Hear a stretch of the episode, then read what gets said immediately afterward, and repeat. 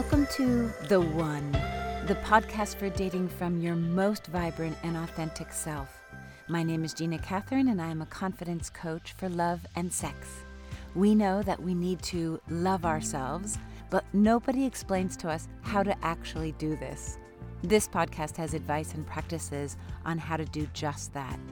My mission is to help women deeply connect to their bodies, hearts, and minds. When we know, accept, and love ourselves, we draw in amazing partners and incredible experiences. I offer these words from the perspective of a usually straight, cisgendered, divorced, middle aged white woman. It is my heartfelt hope, though, that there are nuggets for anyone to use in their sex, love, and relationships. In this podcast, I will invite you to let go of the piece of you that hopes for love but is skeptical and ask you to believe and take action in dating from a place of deep self worth. The one exists, and they are you. With that, let's dive deep into this week's episode of The One. All of the things that we have been taught are scarce are not scarce. Money, magic, love, and time are here. They've always been here. You make them all. So often I hear people pining for love. They think about it, dream about it, and wish for it every night and day. And yet, when it comes to creating time for love, they do not prioritize it. They do not take any steps to put themselves in a space of love. You cannot get washed away by love if you do not get into the water. On dating apps, we swipe left like the people in the profiles are simply playing cards that we're flipping into a garbage bin. I'm wondering if so many people are suffering because people say they want love, but they make no time for it. Love is the thing you think about the most, but it is the thing that you are least willing to make time for. There are so many possible reasons for this past wounding, conflicting desires, energy directed elsewhere, insecurities, perfectionism, lack of motivation, lack of inspiration, cynicism, illness, current relationship status, weariness, doing time in the slammer. There's a myriad of reasons to stop us from creating time for love.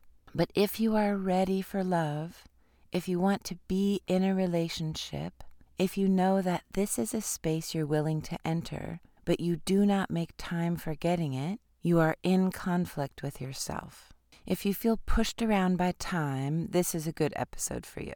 Try to understand that both time and love are sourced from you. Gay Hendricks has a great chapter on Einstein time in his book The Big Leap. He calls it Einstein time because of the Einstein quote One hour in the arms of your lover can feel like a minute, but one minute with your hand on a hot stove can feel like an hour. It's a great way to understand that time is in our head and our body. It's a flow that we can step into. If in your quest for love you're saying that you don't have time for something, what you are saying is that you're not willing to make that thing a priority. This is perfectly, perfectly fine. If it's true, it won't cause you any suffering. But if you want love, you must invest in it. Stop saying, I don't want to waste your time. Stop saying, I wish I had time for that. I don't have time. It's too time consuming. Stop saying, don't waste my time. When I hear someone say, don't waste my time, I do a sort of like little mental head cock. I wonder, are they troubled by people who misrepresented themselves in their past? Are they saying they want this dating thing to be clear cut, straightforward, and easy? Are they saying that they're looking for a bowl of dried ramen to pour hot water into and make insta soup? insta relationship? Are they saying that they've been hurt and they're not willing to invest time in dating if there's not a guarantee that it'll turn into love? Dating is not loving. Dating is making time and space for the possibility of love. If you rush during this time, if you don't prioritize it, you're going to end up with a shitty paper cup of salty, watery soup. Dating requires your time. It's never a waste of time. If you're dating from a place of self love, you'll learn something from a two minute interaction and you'll learn something from a two month interaction, even if it doesn't work out. Anything that contributes to your growth, that offers you the opportunity to commit to yourself, is just never a waste of time. Invest time in making dating fun and not torturous. Don't tell yourself that dating sucks. Perhaps think of dating as the ultimate self love journey, but also, I'm creating time to meet fun and interesting people. You may get lost, you could make wrong turns, you could experience amazing adventures, but you have to go. Here are some tips to get you started in thinking about yourself as this source of time and love. Number one is stop complaining about time as if you're a victim of it. Time's just going to make you her bitch if you, and push you around. You're not the victim because you make time. If you feel like you don't have enough of it, ask yourself, where in my life am I not taking ownership of my time? Make a list of your values and your goals, and then compare every single thing you do every moment of the day with those values and goals. You have time to meet people, you have time to get ready, to drive somewhere, to spend time getting to know others. It's really only a question of whether you're setting up your life to make space for this. Stop using time as an excuse. You will or you will not. You may create as much or as little time for dating and love as you wish, but make sure that the time reflects your true intention. Slow down. If you use dating apps, don't open them at the end of a long day, half asleep, and mindlessly swipe. Put aside one or two blocks of time each day. If you have a profile in front of you and you have zero interest in Lewis, read his name. Say to the dating app gods, Good luck to you, Lewis, and then swipe away. Be thoughtful in your interactions. Ask yourself, is this someone I want to be making time for? If you prefer to meet people off the apps, do the things you like to do. Do you like to dance? Do you like to roller skate, watch professional basketball, bar hop, hike, mountain bike? Or do you like to just sit outside and read and drink coffee? Do these things. Set the intention to be present in your environment. Make a space around you to be open, to make time for love, for the possibility of love, for the possibility of romantic interactions. Only do things that align with your values. Don't listen to some BS dating advice about where to meet people. If you meet somebody in a church and you're a staunch atheist, that's just not going to work out. If one of your values is health, spend time at the gym, join a run club, do outdoor yoga in the park, visit a martial arts center. There are fitness retreats. Even online fitness groups are a fantastic way to meet like minded people. Acknowledge all of your values. Don't judge yourself for any values. If one of your values is to make a shit ton of money, is wealth, join an investors club.